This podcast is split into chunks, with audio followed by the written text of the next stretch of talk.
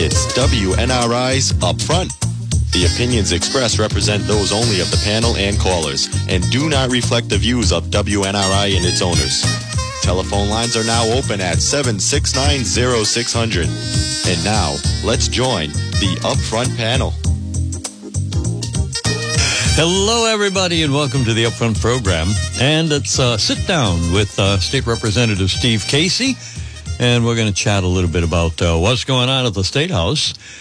And also, uh, also he's a little bit in the news uh, because um, of the uh, congressional race that will be um, will be on the ballot in September. Steve, welcome back to the microphones. Good, mo- good morning, Roger. Thank you very much. Glad to be here. All right. So you're still an active firefighter, right? Yes, sir. Right.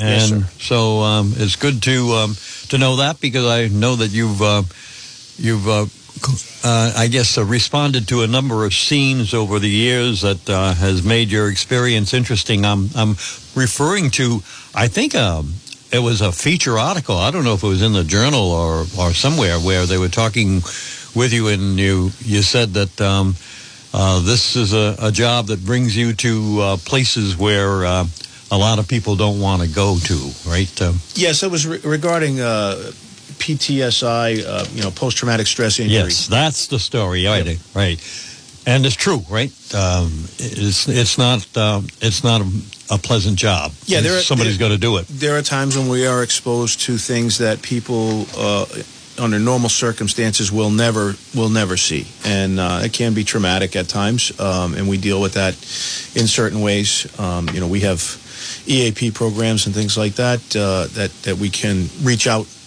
and uh, get a little help if we have to deal with something. So, and I'm, I'm not going to ask you a lot of firefighter questions because you're not the fire chief and, and not a spokesman for the department, but do you feel that uh, it's as difficult now to recruit firefighters to this uh, job because it's not just fighting fires anymore? There's a it's a broad response, like there is uh, police departments finding police recruits. Uh, are, are, firefighters uh, signing up for the job left and right, or is that a thin place too? Speaking as an individual. Speaking as an individual and, and seeing what's, hap- what's happened within our department and other departments. I do have a lot of friends across the state that are mm-hmm. firemen, and uh, it's it's a it's a dwindling number of people that are actually interested in, in public safety service, uh, whether it's police or fire.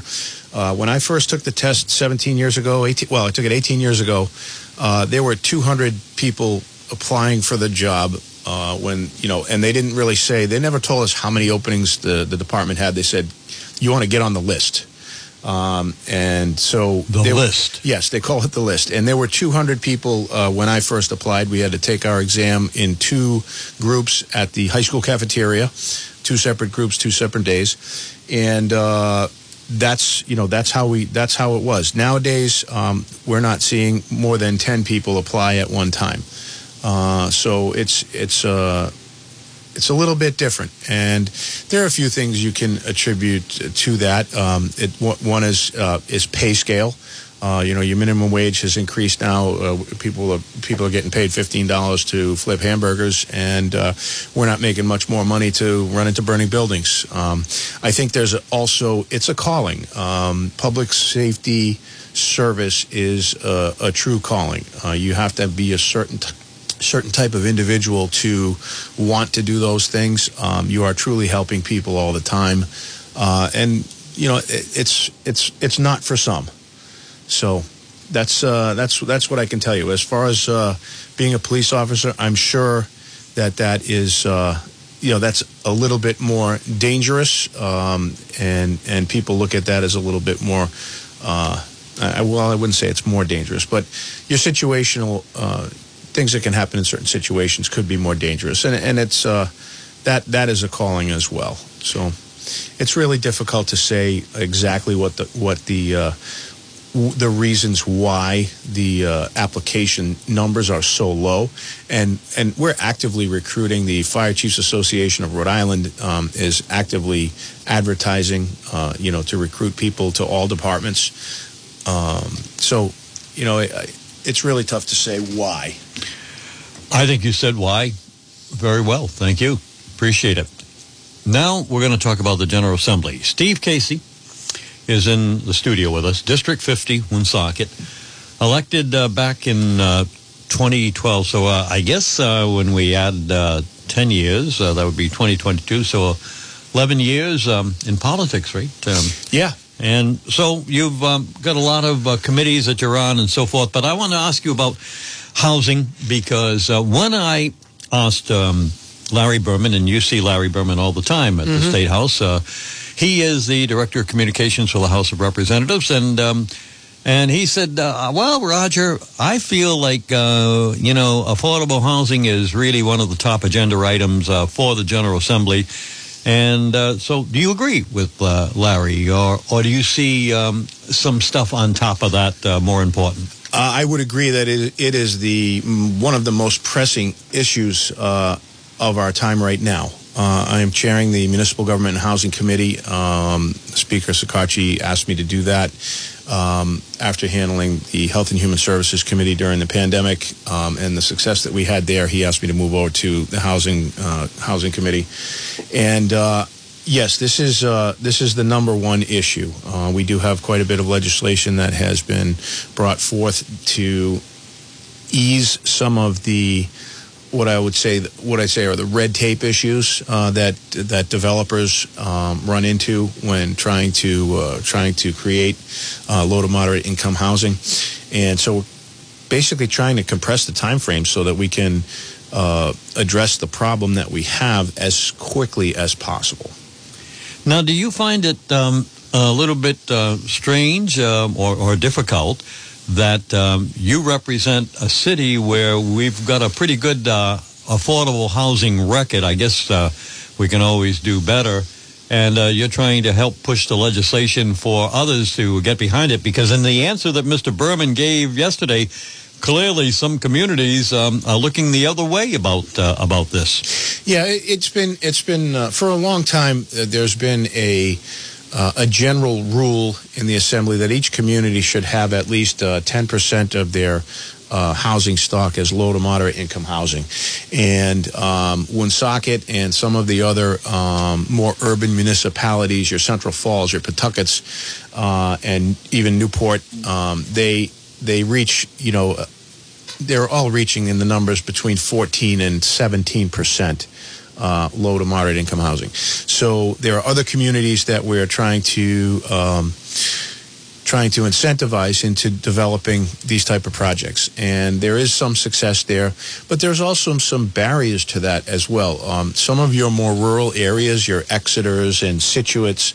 um, they don't have an infrastructure that really will support these type of projects. So, you know, if you think you want to build something like a St. Germain Manor, 100, 100, 100 units or more, 150 units uh, in a town like Exeter, um, there are things that you need. You, you need Sewage? Yes, you, you need water and sewer, and more importantly, you need public transportation because the majority of the people that might be in these uh, in, in this type of a property uh, may may not be able to afford vehicles and may not have vehicles, so they have to rely on uh, public trans uh, rely on public transportation. So there's a there's a a, a, real um, you have to kind of look at it from a, a a higher view. You know, they say like from a helicopter view of, of the entire picture of the state, and and where are where are those areas uh, that we can develop more low to moderate income housing, and it's really in it's closer to your urban uh, your urban hub areas because they do have all the public transportation, the water and sewer, and everything. That infrastructure is always already laid within uh, within the area. So. Now, one of you know one of the ways, I, like here in Woonsocket, I'm seeing a lot of apartment uh, activity going on right now. On, for instance, on Main Street next to, uh, no, right at the Woonsocket Call building, the upstairs of the Woonsocket Call. That's all going to be apartments. Uh, the old CYO Center is going to be apartments. So there's a lot of apartment uh, construction going on, but there's been some legis- legislation to um, make places that weren't normally apartments apartments like um, maybe making that in-law apartment really legal or something like that or or uh, or some other uh, creative way of of um, of uh, creating affordable housing that wasn't there before. Right. So we're talking about uh, accessory dwelling units. They're called ADUs, and that, that's the term that people use. So an accessory dwelling unit is uh, is a it, it, there's specific zoning um, zoning restrictions or zoning. Um, can't even find the term, but there's uh, specific rules that will allow for an ADU to be built if you have uh, a certain number of square footage on your plot, and let's say you have a house, um, you already have one house on that plot, there based on the square footage you can you can qualify to actually build an accessory dwelling unit which could be a one bedroom apartment over a garage. It could be a you know a garage type unit that you convert completely to uh, an apartment. And the ADUs uh, the concept of the ADUs is so that um, it's usually uh, the concept is that can be used for a family member um, you know, so that a family member can move into that property. And so essentially, you will have, uh, you know, a single family home with maybe an accessory dwelling unit um, still on the property on the side. So they're uh, they're not uncommon, uh, and there's a lot of conversions uh, that are being, uh, you know, garage type conversions that are being uh, turned into accessory dwelling units. So I'm not going to belabor this thing on housing, but it was mentioned by Mr. Berman. It was mentioned by uh, Mr. Newberry when he was here last week, and and others have mentioned it. Mr. Chippendale was a guest yeah, as well. Yeah, and he mentioned it also, yeah. but in a different light. He was explaining what you were explaining, some of the problems with creating affordable housing uh, in uh, rural Gloucester, for instance. Yep. I'm just going to finish up. Uh, you know, I know you. You know Dan Trafford over uh, yes. in the General Assembly, and he sends us a this week in the General Assembly package. But one of the one of the things that did pass last week, House passes bill, and this is tying into our conversation. Then we'll jump to something else. House passes bill to streamline housing development appeals. Uh, so that um, so that developers can can move forward uh, with these projects quicker. I'm sure you knew something about that one too. Yes. So um, the the purpose of that legislation is is to basically um, compress the timeframes for for appeals and hearings. Mm-hmm. Um, there used to be an appeal process that. Um, if you're if you have a development and all of a sudden somebody has an issue with it and they're going to want to called wear down the developer. Yes, and they so they so if somebody wants to technically sue you and delay the process, um, that that uh, just the court hearing process could take over a year or possibly two years on a regular basis. So, like you said, that's a slowdown. A person who wants to develop property, uh, who wants to come, you know, they want to come in, they want to build something, and be able to turn that around and make and make some profit on it. Start renting those units. Uh, and when you get into this, uh, the, you know, the delays and the courts. So the person who owns the property has purchased it. They're they're sitting on it. They're paying taxes on it. They're not. They haven't made any money, and now you're tying them up with court costs and court fees and time. Um, it's just it's just one one way that, like you said, it's a delay for the development, uh, in which it, it basically hurts everybody. The the city and town that this is taking place in, as well as the developer. It's just another example of the type of legislation that's in the General Assembly that's addressing this problem. This is not the only one, but right. it's a, an example of of the multi package that you talked about that you're working with uh, Speaker Shekarchi about. Yes. Now I'm going to move to another General Assembly issue. And uh, yes, we are going to talk to uh, Mr. Uh, Casey about um, about his run for Congress. Uh, that'll be in the second part of the program. So I don't want to use Larry Berman as my springboard of questions, but um, I am going to use him a second time. Uh, but I think that uh, again, Chippendale and Newberry and um, and we're going to get Phillips in here as soon as we can, as soon as that school schedule opens. Yeah, uh, he's a, he's a busy man. I thought I thought I was right. Busy, I thought you were tough to get, I, right? Yeah, I you know I I, right. I, keep a tight schedule, but Bob is uh, right. Bob is a busy guy. I might have to have a meeting with the school committee, get him uh, some time off uh, with pay just to get him in here. Anyway. Uh, the other thing is um, is what the House is all about, um, and that's structuring a budget. And Mr. Berman was telling me yesterday that budget looks okay this year simply because there's so much American Rescue funds to fall back on, even though we don't have the truck tolls, and even though we're not making a lot of money on marijuana, that's for sure. But it's next year. So, Steve, this year, finances with the budget, but uh, is that next year the big problem? Well, I think uh, I think I think every year you, you have to look at things uh, differently every year. Um, and, and yes, you have to look at, you know, uh, there's a lot of what, what I'm going to call one time spending with the, the ARPA money and, and the COVID relief money. And, and um, you know, I'm hoping that, that uh, the investments that we're making with these one-time funds are going to pay off down the road. Uh, we're investing a lot of money into into the housing uh, situation, into the into the low-income housing situation. So I, I, think that that will benefit down the road. Um, you know, budget is a is a funny thing. There's there's there's a there's a way to find there's always a way to find more money, I think. Um, and we really need to take a deep dive into uh, a lot of the spending that's happening. Um, there are certain, uh, I would say, quasi-governmental groups that uh, that are that are funded that are funded or partially funded through the state budget. And uh, for for me, those are things that I'd really like to take a look at and say, well, you know, what is what is the budget? What are we spending on these groups, and and are we getting a bang for our buck? Um, so there's there's always ways to look at uh, to find a little bit more. Uh, so you're saying that maybe, uh, as Mr. Berman suggested, um, we'll have enough to uh, support our finances this year, and maybe next year might be uh, a little more troublesome. It's quite possible that next year could be troublesome. I, I but I think I think there's a, f- a few things that need to happen. I, I think that the that uh, the state really needs to look at um, opportunities for federal uh, for federal funding, uh, especially with infrastructure projects, roads, bridges. Uh, you know, we've got to bring.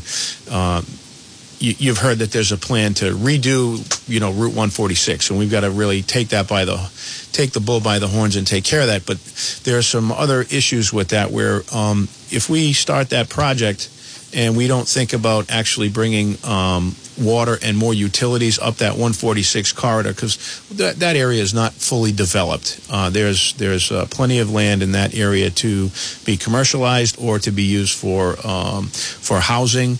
Um, and if we don't bring uh, don't have a plan to bring water and utilities up into that area, then uh, once they break ground and that there's going to be a 10 year moratorium, you can't really do anything. So we have to look at uh, possibilities of federal funding, uh, federal matching funds to, to make these infrastructure projects and get them all done at the same time. Uh, it just makes more sense financially and it allows for um, quicker future development. With prudence, of course, you don't want Route Nine in Framingham. well, you, you, know this this is true, but there are ways to there are ways to work around these things, uh-huh. and, and uh, you know you've got some areas up there that really can be uh, can be well developed and and maybe not so not look so commercial. Before we leave this segment, I'm going to ask you. Uh, all right, I brought brought up the budget and I brought up um, the uh, the other issue, um, and I'll let you uh, mention anything else you want to mention. But I just wanted to talk about politics in the in the General Assembly and get your view on this. Yep. And that would be um, Peter Neronha, who I think uh, when he finishes his term is probably going to run for governor of the state of Rhode Island. But he's the the way that he handled um, Governor McKee uh, with this extra two million dollars, which two million dollars is a lot of money, but compared to the Rhode Island state budget, it is a drop in the bucket. And so he has been, that is Neronha, he's been uh, he's been talking to uh, the Speaker of the House. Uh, I don't want to call him your boss, but I'll call him your Speaker. And he's been talking to uh, to the Senator, uh, Senator Ruggerio. He's been lobbying for that extra money that McKee didn't put in his budget. And I think, um, you know, and, and again, back to Berman, he thinks that he's prob- probably that money is going to come in uh, how does that money come into the, the budget? And you think Neronha's uh, going to get what he needs to hire his 20 staffers to uh, to uh, fulfill his argument that he's been making on TV, he's been on the radio, he's been on Twitter, he's been everywhere?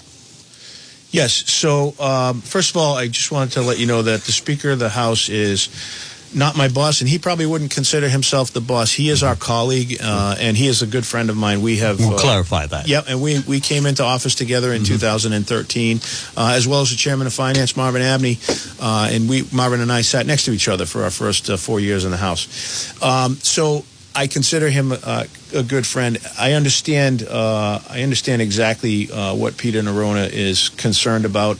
Um, I think uh, you know I, I, was able to listen to uh, a few of his interviews uh, regarding the budgetary issues and regarding the, the, you know those items not being in the governor's. He hit pretty budget. hard. Uh, I think he did, and uh, right, rightfully so. I think you know I think he's been doing a really good job as as the attorney general, um, and and I don't uh, I don't doubt that there's a lot more that can be done uh, in this state as uh, you know as for consumer protection and human rights protection, and uh, you know Peter Neronha was the U.S. attorney prior to prior to being here. Um, he knows what he's doing.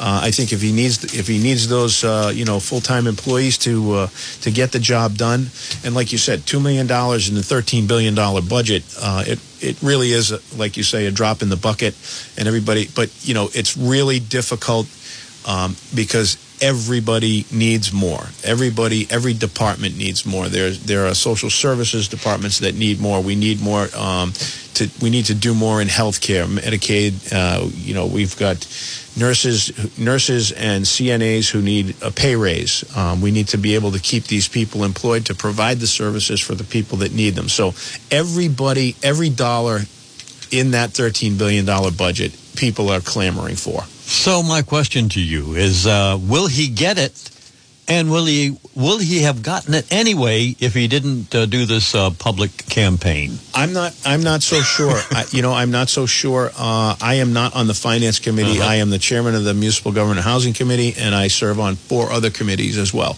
Um, so I, I don't get to uh, get to see a lot of the. I mean, we get the budgetary review um, probably on a monthly basis, and obviously we're waiting for the revenue estimating conference to be over in the middle of May uh, to see what our what our revenues are, our projected revenues are going to be, but. Uh, you know that that fight, uh, and we'll call I will call it a fight. You know that fight is is going to be between um, you know the AG's office and and I I think I think from you know his fight is with the governor, but I think with the uh, with the Speaker of the House and the Senate President, I think it's more of a negotiation and an and an ask. Um, but I I think the Attorney General does a great job. Um, if I had the money, I'd give it to him in a second. I think uh, I think he's been doing great work. Um, he has sort of a grin on his face in the studio, so I think his answer is, yeah, I think he's going to get it. I just don't want to quite say it. Uh, Well, no, you know what? I, I smile all the time. Don't get me wrong. uh, so I really don't know. I'm Uh-huh. telling you that I do not know. all right, final question before we uh, uh, break and get back to um, uh, the congressional race, and that would be uh, an opportunity. I've talked about affordable housing. I talked about the budget. I talked about a few uh, things that are completely uh, not that important. So, um, so what about the rest of this General Assembly session? Anything you want to mention about it, or I can go to break? Uh, well, I think, like like you said, you're hitting on you're hitting on the heavy issue, uh, and the, the heavy issue really is uh, for us housing. Um, I think we're, we really need to uh, continue to make uh, inroads with uh, you know addressing the substance use disorder problem that we have uh, here in Rhode Island, and the mental health. And and I'll tell you what, uh, all of these things, housing substance use disorder, mental health, they are all intertwined uh, greatly. If you have a problem in one of these areas, it potentially leads to a problem in all of those areas. Um, so, so you know, these are things that, that we really we really need to address. Um, and and I think if we can have success, uh, you know, minor successes in all of those areas, everything is going to be uh, things will be a lot better for people uh, in general uh, throughout the state. All right. When we get back, uh, we'll uh, read an email that came in yesterday, and I'm kind of isolating it so that Steve doesn't have to comment on it because it has to do with national politics. But I do apologize for not reading it yesterday when Mr. Berman was here. I'll put it in context when we get back. And then we'll talk about uh, Congressional District Race 1. The go-to place for authentic Italian dining is Savini's Pomodoro Italian Kitchen and Bar. Over 20 Italian dishes made to order from our menu or experience our Sicilian-style pizza. Build your own while you choose from your veggies, meats, and cheeses. And of course, our traditional family-style chicken dinner is offered every day. Savini's Pomodoro on Rathbun Street with affordable accommodations for weddings, birthdays, anniversaries, and business meetings. Closed Mondays, open Tuesday, Wednesday, and Thursday at 4, Fridays, Saturdays, and Sundays at noon. For reservations, call 762-5114. That's 762-5114. Savini's Pomodoro Italian Kitchen and Bar, 476 Rathbun Street, Woonsocket. Inviting you to join us at our family-owned businesses, Savini's or Ciro's, perfect for any event. Soup and salad bar now available, and Papa Savini's famous roasted chicken and noodle soup also available by the 32-ounce jar to take home at Savini's Pomodoro. And chatting a little bit with the management over at Savini's, uh, we want to remind you we will be open Mother's Day. And we have a Mother's Day menu, uh, twenty four ninety nine, fourteen ninety nine for kids, and um, you can make a reservation for Mother's Day. I highly recommend that. As a matter of fact, uh, they were sold out for Easter, so they'll be sold out for uh, Mother's Day. Seven six two fifty one fourteen. Now, that's Mother's Day. However, today is Tuesday. And I always remind you on Tuesday that they have uh, the wine special. Their entire wine list is um, half price. So if uh, you enjoy uh, wines uh, like the Da Vinci Chianti, uh, that uh, is available for $25 a bottle. It's $12.50 a bottle. $12.50 a bottle for wine on Tuesday night at Savini's Pomodoro. That's a pretty good deal. I was at uh, Smith and Wollensky up in Boston the other week or so, and a glass of wine. yeah, you're paying twelve dollars a glass up there. That's right. right. A nice view of uh, of a harbor, but uh, twelve dollars uh, twelve dollars and fifty cents. Give me a break. All right, let's check in with Scott McGee. Scott McGee of Remax Properties brings his years of real estate experience to you, whether buying or selling. Check out this property currently on the market from the McGee team. All right, Scott McGee has uh, real estate uh, listings all over the Blackstone Valley, and uh, including um, oh, last week we had one uh, here in Woonsocket. That thing, uh, that, that property went quickly, quick week, and now we're going to move to a new property. And this time, uh, Scott's got a nice piece of property in Johnston, Rhode Island. And um, it's near two of the golf courses in Johnston. Um, that uh, uh, you can, if you like to play golf, or if you uh, like to make sure that your property is uh, not in a congested area, you might find this 58 Merino Street property just the thing. It's got three bedrooms, one full bath on the main level. It's priced to sell at 349.9 uh, right near the Dyerville State Golf Course and the Triggs uh, Golf Course. So check it out. Uh, um, Scott has that property, 639 2906, Scott McGee. One more commercial here in the break, and then we'll go back uh, with uh, Mr.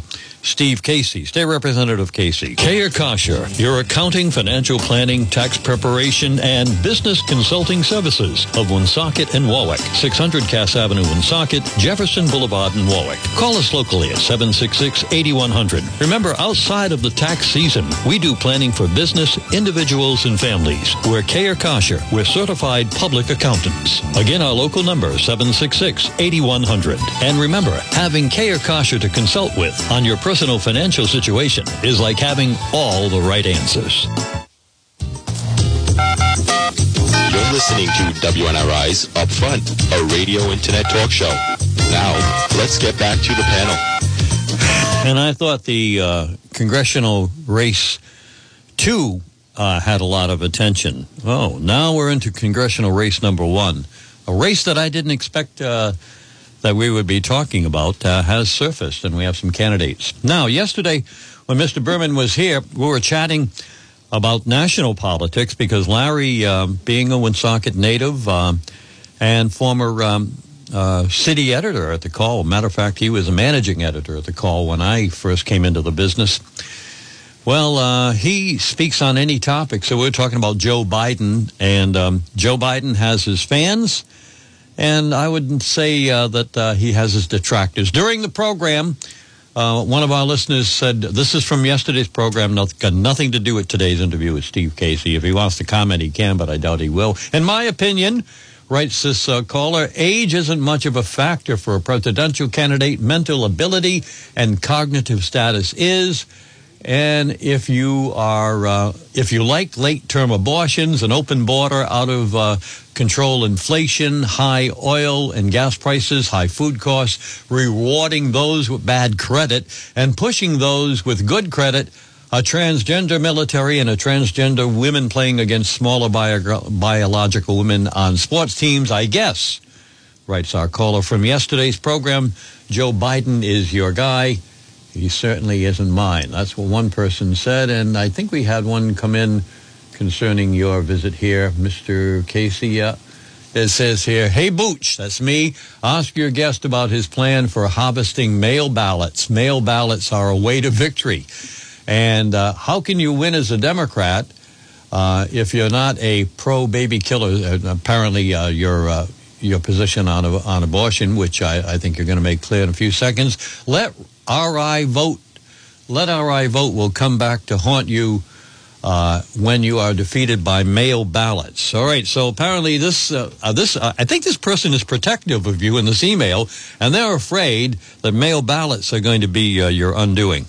Now let's talk to Steve Casey, who is running for Congress in the first congressional district. I'll talk about some of the other people, but let's talk about this emailer first. Okay. Hi, Larry. It's great to be, be, be here as a congressional candidate. Actually, it's not. The election hasn't even started yet, so yeah. technically, I'm not. Maybe we, maybe you just like my opinion on the race is what's yeah, happening. would you please? Um, so uh, to to get into uh, that last email, um, yes. So this is uh, this is a special election, uh, and right now they're they're assuming that there's probably only going to be 35,000 people um, total that vote in the special election. Now, when you're considering it's half of the state, uh, to have 35,000 people voting uh, in half of the state, it's very, very small, very low turnout. And with the high number of candidates that are here in the race, uh, yes, mail balloting, mail ballot uh, as they call harvesting or whatever, however you want to call it, um, that's going to be a large part of this election. Not only because uh, that's that's a, you know that's one way to uh, to secure secure votes. Um, this is also the, the election date is the day after Labor Day. So literally, you got to figure out how to drag people out to the polls. People are going to be coming back from vacations. They're going to be sleeping late. Who knows what's going to happen? Um, and if the weather's bad, that also will will determine you know issues as well with people actually getting to the polls. So um, it's going to be a very interesting uh, process to figure out exactly how things happen. Um, there are people that specialize in mail ballot harvesting or that you know getting mail ballots out there. Uh, but I, I think I think this is going to be a very personal uh, a, a personal approach. Uh, we're going to have to get in front of a lot of people and shake hands and meet a lot of people uh, and let them get to know uh, who I am. And uh, I think that that's really the best way to do that. And just you know, you got to try to uh, you got to try to emphasize the importance of you know that that that one vote, uh, that single vote. Every person's vote is going to count so greatly because they're thinking that your win number is going to be 10,000 or less, uh, you know, as far as uh, the number of votes you're going to need. With this number, with 15 candidates, uh, you know, everybody's going to have their quote unquote their little base of, of uh, operations. So yeah, maybe I'm, I'm, maybe I'm very popular in Woonsocket, but I'll bet you there's going to be people in Woonsocket that say, "Oh, you know what? He'll be fine. I don't have to go." I don't have to vote, and that's where that's where the mistakes are made. And and so you know I I'd like to encourage everybody that it is very important uh, to get out, exercise your right, even though it's a special election. Uh, it's the only thing going on in the country as far as elections are concerned during that period. But that's that's what's important. You know, somebody's to say, "Oh yeah, everybody loves Casey; they're going to vote for him," uh, and then they won't go to the polls. And then when you lose by one, that's uh, you know that's that's pretty disappointing from my side of the fence, it's going to be tough to cover this race with all these candidates, but we're trying. So, one of the things um, yesterday, for instance, in our news, uh, thanks to uh, Ian Donnis over at uh, Public Radio, he's been interviewing a couple of candidates, and, and in the past couple of days, he interviewed. Um, he interviewed John Goncalves um, from Providence City Council, and he interviewed uh, Aaron uh, Regunberg, um, and they sounded you know, in running a soundbite on them uh, from their interviews, they sounded like they were the same candidate. And there's where uh, I'm looking at some of the resumes of some of the other progressive type candidates who have come out. And there's, I think, where uh, where your strength is, uh, because I think they're going to dilute themselves. Those two are not the only two progressives. I got a whole list of them fr- in front of me, and um, and progressives are going to go for for that group any comment? Yep. So there's uh, right now about uh, 14 candidates that I would consider progressive, and one candidate that I would consider a moderate Democrat, mm-hmm. um, and I would be that one candidate. So I think there is a, certainly a lane uh, for me, but again, it's a, it's a question of getting the people out. I think there is a, a yearning and a wanting for, uh, you know, I think nationwide for a little bit of uh, moderation, and uh, that certainly is a lane, but you know, it's like I said, it's it's it's encouraging and it's getting people to actually go ahead and understand that you know this is an opportunity for a little something different than what we've had, um, and and I think that uh, I think that it, it really is a, a question of convincing people how important it is to go to the polls and let your voices be heard. Is this a social media campaign? Is this a door to door campaign? Is this a television campaign? Uh, print campaign, a radio campaign? What kind of a campaign is it? I think you mentioned almost, you hit almost everything on the head. This is an everything campaign. Uh, when you get to this level, and I'm learning this as we go, when you get to this level, um, you have to use every available opportunity to get in front of the people. Um, if you're not doing whatever your competitors are doing, then uh, people see that as a deficiency in your ability and your management of your of your campaign. Uh, I think social media is very important.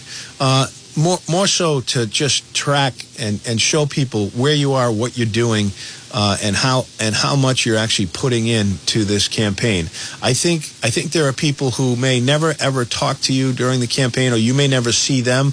But if they see the amount of time that you're spending uh, and the effort that you're putting in, pretty much on their behalf, when you think about it, you know, I'm I'm not doing this for me. This is for my friends. This is for my family. This is for everybody in Rhode Island that has supported me over the last 11 years in my in my political life, and it's for those people that I've made friends with and that I have relationships with, and people who whom I've been able to help, uh, you know, throughout my career at the state house. Um, these are the people that that you know they understand the effort that you put in, and those are the people that there are people that when they, they see what you've done and you can constantly look on a facebook page and say wow this guy's over here. He's been over you know he's been in all of these areas um, and he's done you know done work within within health and human services within housing within state government uh, on the labor committee with the veterans affairs committee. Um, you know there's so many people that that you touch that you don't even know about. Uh, there are people that have called me and said, I've been following you for your entire career and I've never known these people. And they said, I've heard you're running for Congress. I'd like to help you. I think that is the most encouraging thing that, that I've ever heard because it's the people that you don't know that you touch and that you don't know that are watching you that, that, that drives you. So I've got these names Aaron, Steve, Sabina, John, Don, Sandra, Nathan, Walter, Marvin, Gabe, Nicholas, Makita, Stephanie, Alan, and Anna. And uh, so the Steve one that I mentioned is Steve Casey. How does Steve Casey, who just described himself, and so did Larry Berman yesterday, as a moderate Democrat, how does he stand out on that 15? I, I guess we, we go back to social media, radio, television, going door to door. Uh, Hi, you uh, you are the uh, moderate Democrat. How do we get that message out there? Well, I think it's uh, for me. For me, it is. Uh, it's going to be a number of different things, but I, I think the personal approach is really uh, is really what it is. You know, I've spent a lot of time at, at events uh, and meeting with groups of people, um, and I think it's the personal touch, not just being in front of people, but for them to actually connect um, you know, you can stand there and you can stand in front of people and tell them what, you know, I don't want to stand in front of people and tell them what they need. I want them to talk to me. I want them to know who I am, that, to know what kind of person I am, and I want them to tell me what they need. And I think that that's the difference. I'm not going to stand up and shout and say, "This is what America needs. This is what you need." I want to. I want to talk to people and, and let them know that I'm a good person. I, I work as I work on the rescue. I work for the fire department. I care about people first. And to me, it's not about your politics. Um, you know, there's a there's a separation here in in in in our country. You know, you've got the, the, the far right and the far left, and they just want to fight. Everybody wants to fight. I want to know people as a person. The politics doesn't matter to me. And what I truly believe, Roger, is if you and I don't agree politically, I still want to have a cup of coffee later or go to dinner, and I want to know you as a person. Um, and and I'm one of those people that can put the politics aside and be a human being. I think we've lost the humanity in the whole thing, and it's it's pretty upsetting in, in a lot of ways. And I think that I think that that is is the separation that we have now, uh, and and we need we need to we need to unify again. When I was a younger guy and I was a teacher, I was a president of the teachers union. Yep. And um, and so um, I thought that was a good thing to be uh, because I wanted to protect uh, the interests of uh, of teachers and um, and and so forth. I didn't think that was a bad thing. What about the the charges? Um, uh, somebody say, well, he's just going to be another union guy. Um, but when I was in, in the union, I didn't think I was such a bad guy after all. I thought I was uh, doing good work. Right, and and you know it's funny because uh, because in my first in my first election to the to the House of Representatives, that was the big deal. You know, I was this union firefighter guy. I'm going to come, you know, said I'm going to come in here and I'm going to just protect uh, protect union interests and fight for fight for union interests only. And and I think over time people have realized, and I've got a lot of support from the business community.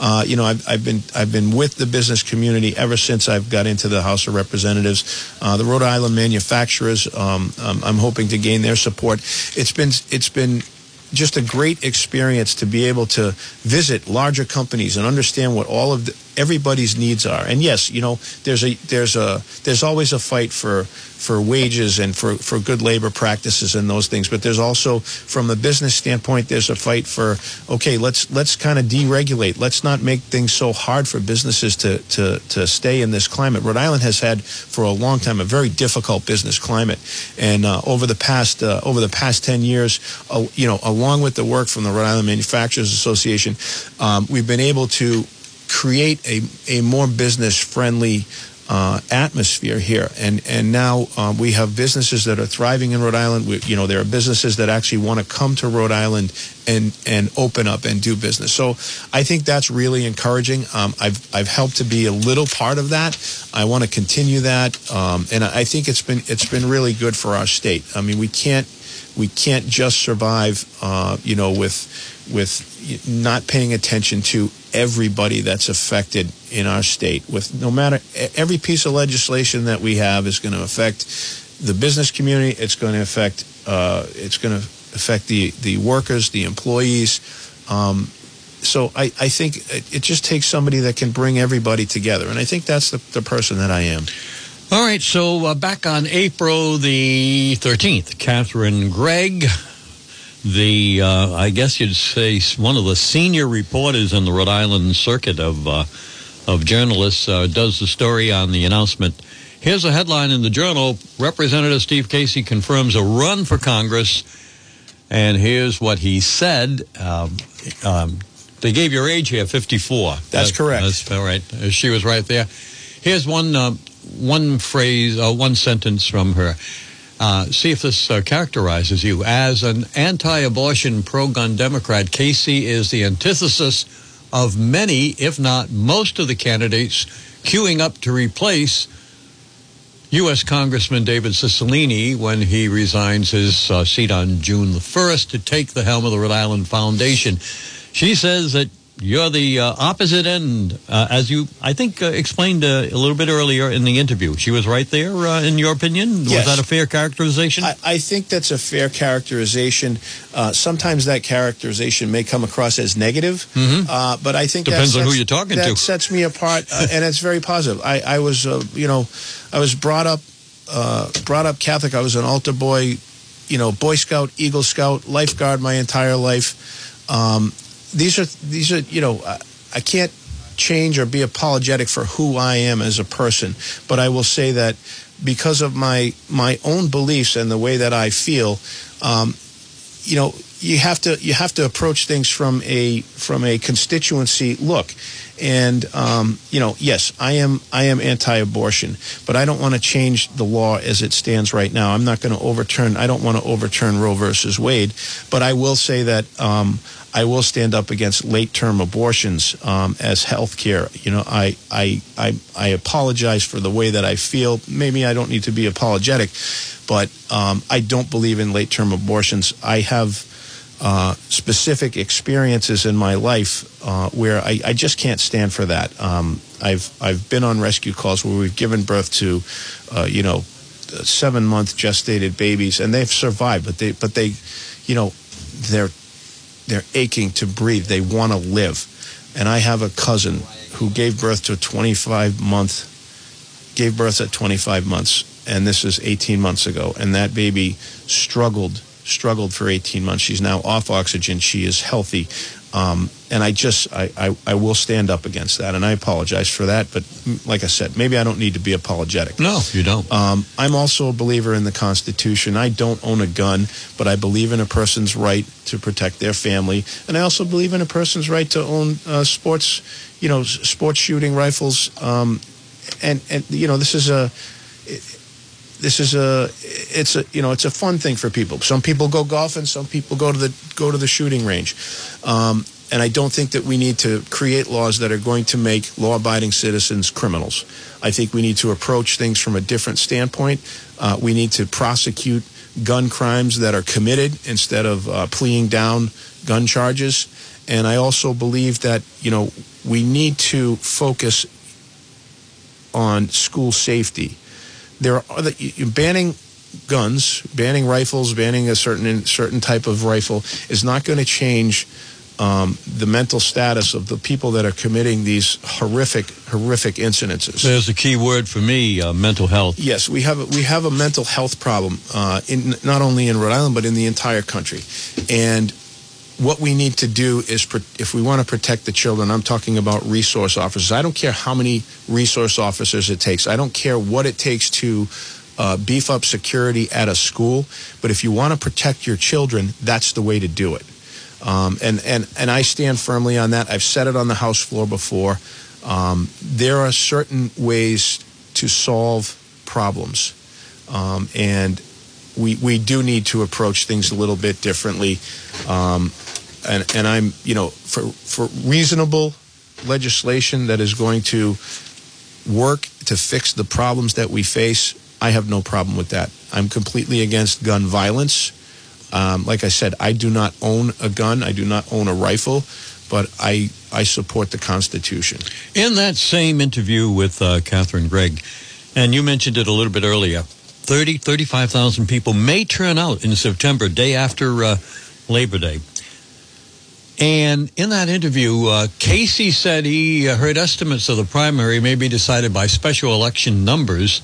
The way he figures it, if the turnout in his own city of Woonsocket is roughly the same as the 7,000 that voted in the last one, mayoral election, well, um, that's, um, if I uh, know my percentages, um, that's about um, 25% of the, uh, of the total vote. So um, Woonsocket becomes a pretty important place uh, to hang your hat, I guess, in this special election. Yeah, that's exactly it, uh, Roger. You know, if the if the participation in Woonsocket is as high as it was during the last election, which basically because it's a special election, we assume that it's not going to be.